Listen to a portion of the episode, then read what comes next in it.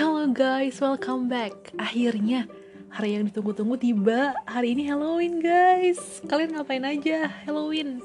Aku sih nggak ngapa-ngapain ya di kamar aja kayak biasa. Orang di Indonesia mah nggak dirayain, ngapain ditungguin ya? Tapi nggak apa-apa.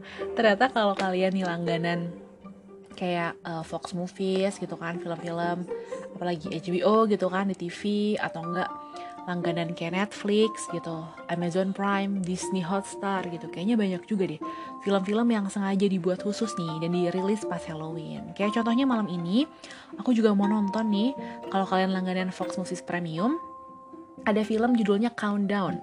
Premier malam ini, aduh, premier malam ini jam 8 malam tuh dicatat guys. Uh, jadi ceritanya itu tentang seorang perawat katanya yang mengunduh suatu aplikasi yang diklaim bisa memprediksi kematian seseorang. Nah, lewat aplikasi tersebut, eh, si perawat ini jadi mengetahui nih bahwa hidupnya tersisa tinggal tiga hari lagi.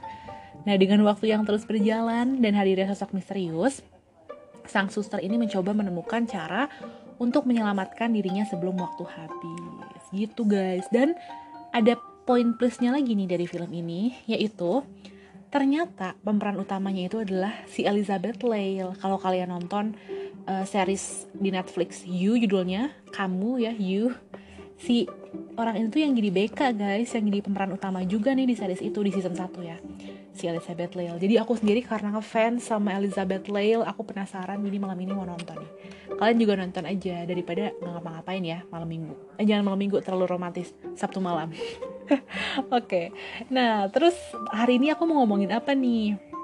Nah hari ini karena Halloween juga gitu, jadi aku mau cerita tentang uh, sesuatu yang mengerikan juga guys. Cuman bedanya adalah hari ini aku akan cerita tentang sesuatu yang mengerikan yang terjadi ketika malam Halloween. Nah dan ini tuh semuanya dari kisah nyata gitu guys. Jadi uh, without further ado, kita langsung aja mulai cerita yang pertama. Oke. Jadi cerita pertama ini judulnya adalah Mayat yang Menggantung. Nah, jadi ceritanya sendiri terjadi pada tahun 2005 di uh, Frederica, Delaware, Amerika Serikat gitu. Jadi su uh, suatu hari ini di daerah tersebut kan kalau misalnya di Amerika gitu kan, biasanya orang kalau ada uh, holidays gitu suka beneran dekorasi gitu ya. Kalau Christmas gitu kalian lihat di Home Alone kan pada dekorasi gitu. Halloween juga pada dekorasi maksimal tuh rumahnya. Nah sama nih di, di daerah ini di Frederica Delaware Amerika Serikat juga ketika Halloween pada dekorasi gitu. Nah terus di, di suatu hari nih di malam Halloween mereka lihat ada dekorasi di suatu rumah yaitu tubuh yang menggantung gitu di pohon terus otomatis mereka uh, mikirnya wah ini dekorasi bagus juga ya untuk menyambut Halloween gitu. Ternyata dugaan mereka semua salah guys. Ternyata tubuh itu adalah mayat seorang wanita berusia 42 tahun. Jadi kayak mayat beneran gitu loh. Dan ternyata dia telah dibiarkan menggantung di pohon 3 jam lamanya. Sebelum warga menyadari bahwa tubuh yang menggantung itu adalah mayat manusia sungguhan dan bukan sebuah pajangan. Wow, serem banget ya. Kalau ternyata yang kita lihat tuh beneran gitu. Aku tuh karena di Indonesia kan gak ada Halloween ya guys. Tapi aku tuh selalu bertanya-tanya kalau aku tuh masuk ke kayak rumah hantu gitu loh. Kayak aku pernah masuk ke TSM tuh Trans Studio rumah hantunya. Itu kan juga serem ya lumayan gitu. Aku kan nggak tahu juga tuh di situ apakah mayatnya beneran atau enggak serem banget ya masalahnya kalau mayatnya beneran bukan cuman mayatnya doang yang menakutkan tapi jangan-jangan di sana ada pembunuh juga yang mengincar gitu kan kayak di film-film. Jadi ya kalau kalian masuk ke tempat-tempat mengerikan dengan dekorasi-dekorasi mengerikan kayak matanya lebih diperjeli aja guys gitu. Biar kalau ada apa-apa kalian bisa langsung cabut. Oke lanjut ke um, cerita yang kedua yaitu headshot jadi ceritanya ini terjadi pada malam Halloween tahun 1998 Uh, dan terjadi pada seorang lelaki bernama Carl Jackson berumur 31 tahun. Jadi suatu malam si Carl Jackson ini pergi nih bersama pacarnya untuk menjemput anak laki-lakinya yang berusia 9 tahun dari sebuah pesta. Nah saat mereka menunggu, sekelompok remaja mulai melempar telur ke mobil mereka.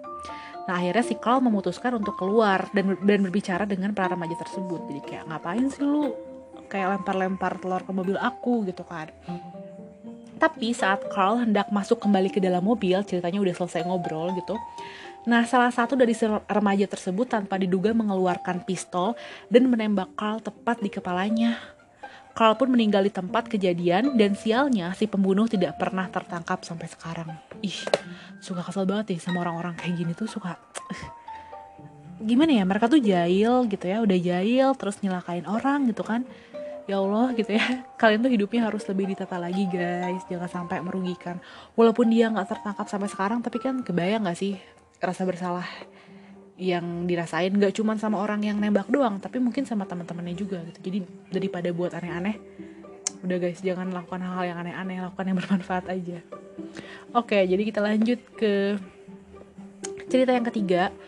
Judulnya adalah Ditembak Mati. Nah, jadi cerita ini tuh terjadi di pesta Halloween pada tahun 1992. Jadi uh, si kejadian ini terjadi pada seorang pertukar pertukaran pelajar, seorang uh, apa siswa anggota pertukaran pelajar di Jepang gitu ke Amerika dan dia umurnya masih 16 tahun guys namanya Yoshihiro Hattori jadi si Yoshihiro ini ceritanya bersama rekan pertukaran pelajar lainnya yaitu Web Haymaker mencoba masuk ke pesta Halloween di sebuah rumah di Baton Rouge, Louisiana, Amerika Serikat gitu. Nah katanya sih dia belum familiar gitu sama lingkungannya kan dua-duanya pertukaran pelajar berarti bukan dari Amerika gitu kan. Jadi mereka kesasar dan tahun 92 belum ada Google Maps guys. Belum ada WA juga bisa Sherlock gitu. Jadi mereka kesasar ya udah mereka ngetok suatu rumah gitu. Pas ngetok rumah kok rumahnya nggak nggak ada orang aja gitu ya. Nggak nggak nggak ada tanggapan gitu. Terus mereka mengitari tempat mengitari semua rumahnya terus ngetok-ngetok lagi. Pas dibuka ternyata ada orang katanya udah megang senjata gitu loh nodong ke mereka gitu. Dan ya udah jelas sebenarnya udah nggak ada party ya salah rumah gitu. Tapi uh, si orang di dalam rumah juga kaget mungkin karena daerah itu banyak pencurian ya. Makanya dia udah bawa senjata siap-siap. Si anak pertukaran pelajar juga kaget kali tiba-tiba ditodongin senjata gitu. Terus si pemilik rumah tuh katanya kayak teriak gitu loh kayak freeze freeze gitu. Kayak diam di tempat diam di tempat gitu. Tapi karena mereka mungkin baru gitu ya bukan dari Amerika terus mereka nggak ngerti bahasa Inggris yang advance gitu kan. Jadi mereka nggak ngerti dan bukannya berhenti malah mereka maju terus. Nah pemilik rumah kaget dong dikiranya beneran orang jahat ditembak. Lah itu si Yoshihiro Hattori-nya meninggal dia di tempatnya itu.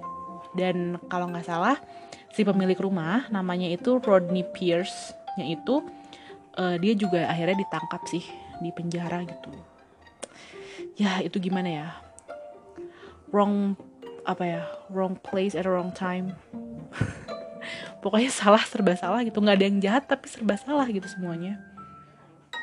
Oke jadi kita lanjut aja ke cerita yang keempat yaitu permen sianida jadi katanya uh, seorang uh, terpi seorang lelaki bernama Ronald Clark O'Brien itu dieksekusi mati setelah membunuh anak laki-lakinya yang berusia 8 tahun yaitu Timothy karena telah meracuni anaknya dengan permen sianida pada malam Halloween 1974. Hah, anaknya sendiri. Nah, jadi si Ronald itu membunuh anaknya tersebut demi mendapatkan uang asuransi dengan jumlah yang besar. Ini mah udah nggak nggak nggak bener sakit nih orang entah setan apa yang memasuki tubuh Ronald ia bahkan bukan hanya meracuni Timothy tapi juga empat anaknya yang lain. Namun hanya Timothy yang meninggal karena melahap permen tersebut. Ronald kemudian dieksekusi pada bulan Maret 1984 he deserved it. Aduh nggak ding dia deserved more than that kayak aduh ya ampun anaknya sendiri dibunuh. Eh ini mah sakit sih nggak mungkin nggak mungkin ada orang normal stega itu nggak mungkin sih. Kayaknya ya udahlah. Dan semoga anaknya juga masuk surga gitu ya. Insya Allah pasti masuk surga lah. Oke selanjutnya cerita kelima adalah pacar yang gila. Salah satu kejadian mengerikan nih saat Halloween juga dialami oleh Lauren Meanza di Napa Valley eh, California Amerika Serikat pada tahun 2004 ah ini suara aku kedengeran gak ya? Ini btw bentar. Oke nggak apa-apa deh gini aja Oke, jadi si Lauren Meanza ini dengan dua temannya, Leslie Ann Mazara dan Adrian Isogna, ini menghabiskan malam Halloween dengan membagikan permen untuk trick or treat. Nah, setelah tidur, Lauren terbangun dengan suara teriakan Adrian pada pukul 2 dini hari. Dia berlari nih keluar rumah dengan rasa takut, tapi setelah mendengar teriakan lagi, dia berlari kembali ke dalam rumah. Dia kemudian menemukan kedua temannya telah ditikam pisau dan sekarat. Lauren segera menelpon 9, 911, segera menelpon 911. Nah sayangnya dua temannya kemudian meninggal. Pembunuhnya adalah tunangan Adrian, Eric Koppel yang melakukan pembunuhan karena dia cemburu pada persahabatan antara Adrian, Leslie, dan Lauren. Ya ampun. Jadi dia cemburu sama sahabatnya. Ini juga sakit sih. Aduh, padahal kenapa sih ada orang kayak gitu aneh banget ya. Tapi emang ada sih. Aku pernah lihat ada orang yang kayak posesif, tapi posesifnya jadi nggak nggak masuk akal gitu. Bahkan dia tuh posesifnya sampai uh, pasangannya itu nggak boleh ketemu sama orang tuanya sendiri. Jadi orang tua pasangan tuh kayak dibatasin gitu loh. Itu rada-rada sih. Hati-hati juga guys gitu. Kalau misalnya awal-awal pacaran mungkin mikirnya kayak so sweet ya, protektif segala macam. Lama-lama mengerikan, bisa ekstrim. Hati-hati juga ya semuanya. Haha. Lanjut, cerita selanjutnya adalah penculikan. Jadi, uh, tiga gadis remaja itu suatu saat diculik nih di Woodbridge, Virginia, Amerika Serikat pada malam Halloween tahun 2019. Aaron Thomas mengancam gadis-gadis itu dengan pisau sebelum menyerang mereka secara seksual. Nah beruntung salah satu dari gadis tersebut bisa menggunakan telepon genggamnya untuk menelpon ibunya. Si pelaku kejahatan, Aaron Thomas kemudian melarikan diri, dia tertangkap 2 tahun kemudian. What? 2 tahun? Wah ini serem banget sih, karena kalau misalnya malam malam Halloween kan kalau di Amerika tuh biasanya trick or treat ya. Rumah-rumah gitu kan. Terus apa kayak uh, trick or treat tadi kasih permen gitu. Kalau di film aku juga belum pernah Halloween di Amerika guys. Tapi kayaknya kalau di film seperti itu. Oke terus lanjut lagi ke cerita selanjutnya. Adalah uh, uh, uh, um, Freddy Krueger yang mengamuk jadi kalian pernah nonton gak sih film horor klasik judulnya Nightmare on Elm Street? Pernah lah ya yang dia hantunya lewat mimpi itu. Jadi kan dalam film tersebut terdapat penjahat yang ikonik gitu dengan jarinya yang berbentuk pisau yang namanya itu Freddy Krueger. Nah Penampilan serta kekejaman si Freddy Krueger ini membuat banyak orang jadi terinspirasi untuk menggunakan kostum Freddy Krueger.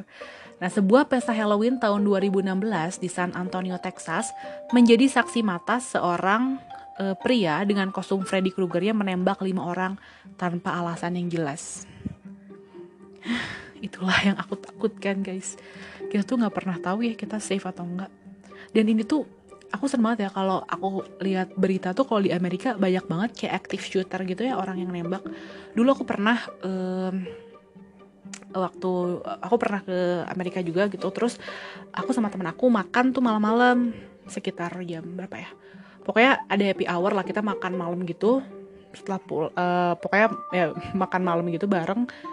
Jam berapa ya? Kayaknya jam 9 atau jam setengah 10 selesai gitu. Terus aku mau balik nih ke tempat uh, ke apartemen aku. Terus aku nanya ke teman aku gitu kayak apakah aku safe pulang sendiri? gitu. Karena aku melakukan hal yang sama ketika aku di negara lain kayak uh, misalnya di Singapura atau Jepang atau misalnya bahkan di misalnya di Eropa gitu ya di uh, Vienna waktu dulu aku. Itu orang-orang semuanya hampir semua pasti ngomong di negara-negara lain tuh kayak safe kok kamu mau mau pulang jam 2 juga safe gitu. Tapi ketika pas di Amerika aku nanya ke teman aku padahal aku kayak si tempat tinggalnya cuma beberapa blok dari situ doang. Jalan kayaknya cuma berapa ya? 15 menitan deh nggak begitu jauh gitu. Tapi teman aku bilang kayak aku nggak bisa garansi kayak eh bukan garansi aku nggak bisa jamin. I cannot guarantee gitu loh kamu safe. Bahkan itu kayak ya jadi aku merasa serem aja sih kalau di Amerika tuh selalu ada active shooter gitu ya. Makanya eh, nggak uh, nggak aneh kalau misalnya di sekolah gitu kan banyak yang nembak terus tiba-tiba film Joker juga kan. Katanya film Batman di akhir uh, di akhir film gitu terus tiba-tiba ada orang ke depan dan dia pura-pura jadi Joker dan nembakin di bioskop kan nembakin gitu ah, abis film Batman. Jadi kayak agak-agak ngeri gitu ya. Sekarang juga kan eh uh, ngeri deh pokoknya kalau di sana. Tapi sebenarnya kalau orang yang tinggal di sana mungkin gak sengeri itu ya. Cuman kalau kita sebagai pendatang pasti lebih ngeri karena nggak familiar gitu kan dengan budayanya gitu. Oke terus uh, selanjutnya adalah uh, cerita selanjutnya judulnya adalah salah kostum. Jadi pada Halloween tahun 2012 lalu, seorang anak perempuan berusia 9 tahun masuk ke rumah sakit dengan kondisi kritis karena ditembak oleh saudaranya sendiri. Gadis tersebut menggunakan kostum gaun hitam dan topi putih dengan hiasan di atasnya. Saudaranya yang mengira gadis tersebut adalah seekor hewan liar lalu menembaknya. Gadis tersebut tertembak di bagian pundak, lengan, leher, dan punggung. Setelah menyadari kesalahannya, saudaranya tersebut langsung membawa gadis yang sekarat tersebut ke rumah sakit. Hah, terus nggak dilanjutin selamat atau enggak ya? Waduh. Tapi ini aku pertanyaannya adalah anak perempuannya umur 9 tahun, saudaranya umur berapa sih? Uh, karena sebenarnya kalian kalau punya gun gitu ya, punya apa tembakan pistol di rumah tuh juga nggak safe nggak sih apalagi kayak gini nih dia ngira hewan liar terus saudaranya juga kayaknya masih di bawah umur ya makanya langsung main tembak-tembak aja gitu. Serem banget ya jadi kalau misalnya kalian kayak di Indonesia nggak umum ya punya punya pistol jadi kalian eh, jangan punya pistol ya kecuali memang kalian kerjaannya menuntut kayak misalnya kalian polisi kalian tentara boleh punya nggak sih? Mungkin tentara atau yang kayak law enforcer gitu loh tapi kalau kalian bukan lebih baik jangan punya pistol deh di rumah kayaknya di Indonesia nggak nggak savage savage amat gitu orang-orangnya jadi ya daripada ini membahayakan ya anak-anak kalian gitu. Atau adik kalian mainan kayak gitu ditembak kan ngeri juga. Aduh suaraku oke lanjut. Penculikan bayi. Ih serem banget ada gambarnya. Jadi pada Halloween tahun 1977 seorang bayi bersama Nima Louise Carter itu hilang dari kediamannya. Gak ada petunjuk jelas nih mengenai penculikan anak tersebut. Dua hari kemudian, bayi tersebut ditemukan tewas di dalam kulkas sebuah rumah kosong. Hah? Setahun sebelumnya terdapat sepasang bayi kembar yang juga hilang dan ditemukan di rumah tersebut. Salah satu dari anak kembar tersebut ditemukan masih hidup dan mengidentifikasikan pengasuhnya sebagai si penculik. Sayangnya nggak ada bukti yang memberatkan pengasuhnya tersebut. Namun, ketika Nima hilang tahun 1977, polisi mencurigai kalau ia diasuh oleh pengasuh yang sama dengan kedua bayi kembar yang diculik di tahun sebelumnya. Pengasuh, ter pengasuh tersebut akhirnya dihukum seumur hidup.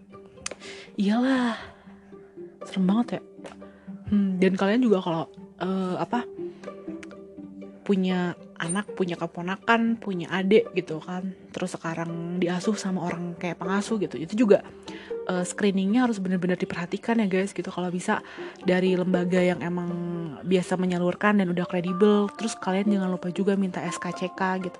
Aku sendiri belum punya anak ya, boro-boro, tapi aku udah punya keponakan gitu dan punya mikir keponakan aku aja kalau ada babysitter gitu ya kalau dia mau pakai babysitter pasti aku juga bantuin screening gitu. Harus ada SKCK lah segala macam karena kan pengasuh tuh apalagi kalau misalnya nggak nggak diawasin sama sekali ya ditinggalin kayak pure cuma anak kalian sama pengasuh gitu ya atau adik kalian atau keponakan kalian sama pengasuh ya ya ampun itu deg-degannya luar biasa ya. Apa pun yang bisa terjadi gitu kan. Jadi harus bener-bener di screening gitu. Dan kalau bisa kalau kalian punya pengasuh gitu lebih baik uh, ada yang ngawasin misalnya uh, orang tua kalian gitu ya ngawasin atau siapa gitu minta tetangga kayak gitu jadi si pengasuhnya jangan dibiarin sendirian doang sama anak gitu loh atau enggak at least kalian punya CCTV gitu ya yang kalau ada apa-apa kan kelihatan di CCTV jadi harus super hati-hati guys mengasuh anak zaman sekarang tuh gitu. oke okay. selanjutnya adalah oke oke oke oke. Jadi judulnya adalah Trick or Treat Mematikan. Jadi pada tahun 1982, seorang pria tua bernama Marvin Brandland sedang siap-siap tidur nih setelah membagikan permen kepada anak-anak yang datang ke rumahnya. Ia mendengar ketukan pintu dan berpikir ada anak kecil lagi yang datang minta permen. Oke, jadi udah siap-siap tidur, ada yang ngetok pintu lagi gitu. Jadi dia turun lagi. Nah, ketika ia membuka pintu, seorang pria dengan topeng menodongnya dengan pistol. Penjahat tersebut meminta si pria tua untuk menunjukkan lokasi berangkasnya. Pria tua tersebut mengira penjahat tersebut adalah keluarganya yang menyamar. Oh, so sad. Ia pun mengambil pisau untuk bercanda dengan si penjahat tersebut. Sayangnya si penjahat langsung menembakkan pistolnya dan mengenai leher si pria tua sehingga tewas seketika. Innalillahi wa Ya ampun ya sih. Iya juga ya. Kalau crime gitu ya dilakukan ketika Halloween itu tuh kita nggak bisa tahu guys karena semua orang pakai kostum. Ih, itu serem banget. Kayaknya pernah ada juga deh film kayak gitu. Tapi aku lupa uh, jadi hati-hati aja deh kalau kalian Halloween terus ada kayak gitu-gitu. Oke. Okay. terus yang selanjutnya adalah anak yang memenggal ibunya sendiri. Ini cerita terakhir nih jadi pada tahun 2014 terjadi kasus pembunuhan Halloween yang sangat mengerikan. Seorang wanita bernama Patricia Ward dipenggal oleh anaknya sendiri lalu mayatnya ditinggalkan di depan apartemennya. Ini anaknya sakit juga nih. Para tetangga, para tetangga awalnya tenang-tenang saja ketika melihat seorang pria menyeret tubuh wanita tanpa kepala dan menendang kepalanya ke seberang jalan. Mereka mengira hal tersebut adalah sebuah prank Halloween yang keren. Namun ketika tetangga mencoba untuk memindahkan mayat tersebut, mereka terkejut karena itu adalah mayat asli. Tuh kan, ini tuh bisa jadi suatu ini ya kesempatan gitu buat orang-orang yang mau ngebunuh kayak mau gimana. Karena nggak akan ada yang curiga gitu semua orang menganggapnya kayak gitu. Hmm, serem banget. Terus ada lagi nih ada fotonya.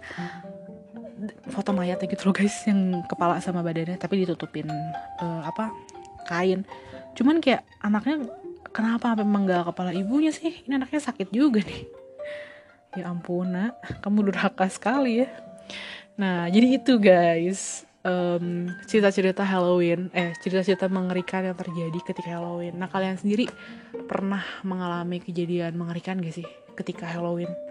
Tapi di Indonesia mah nggak dirayain ya. Tapi ya udah ketika apa nih? Oh kalau di Indonesia tuh Halloweennya kayaknya malam satu suro gak sih? Semua orang kayak nyuci keris gitu kan. Halloweennya kalau sekarang mah nggak nggak ada apa-apa ya di, di Indonesia. Kecuali ada juga yang kayaknya party-party deh. Aku lihat di Instagram kayaknya banyak selebgram selebgram yang party-party gitu kalau Halloween. Tapi kalau kita mah orang biasa jadi di rumah aja ya guys. Daripada keluar rumah keluar rumah gitu mending nonton aja gitu kan. Apalagi lagi corona juga gitu. jadi sekian aja nih cerita aku hari ini semoga kalian bisa memetik pelajaran seenggaknya gitu kan dari sini. Lebih hati-hatilah gitu lebih uh, mawas diri lah gitu. Karena kejadian yang tak terduga tuh bisa terjadi kapan aja gitu guys. Gitu. Jadi selamat menikmati hari libur terakhir besok. Malam ini juga tidur yang nyenyak gitu kan. Minggu kalian santai santai-santai yang nyenyak yang nyenyak yang santai gitu. Karena November Senin depan itu satu bulan gak ada tanggal merah guys. Jadi udahlah brace yourself. So sekian uh, cerita dari aku hari ini. Thank you for listening and see you in the next podcast. Bye bye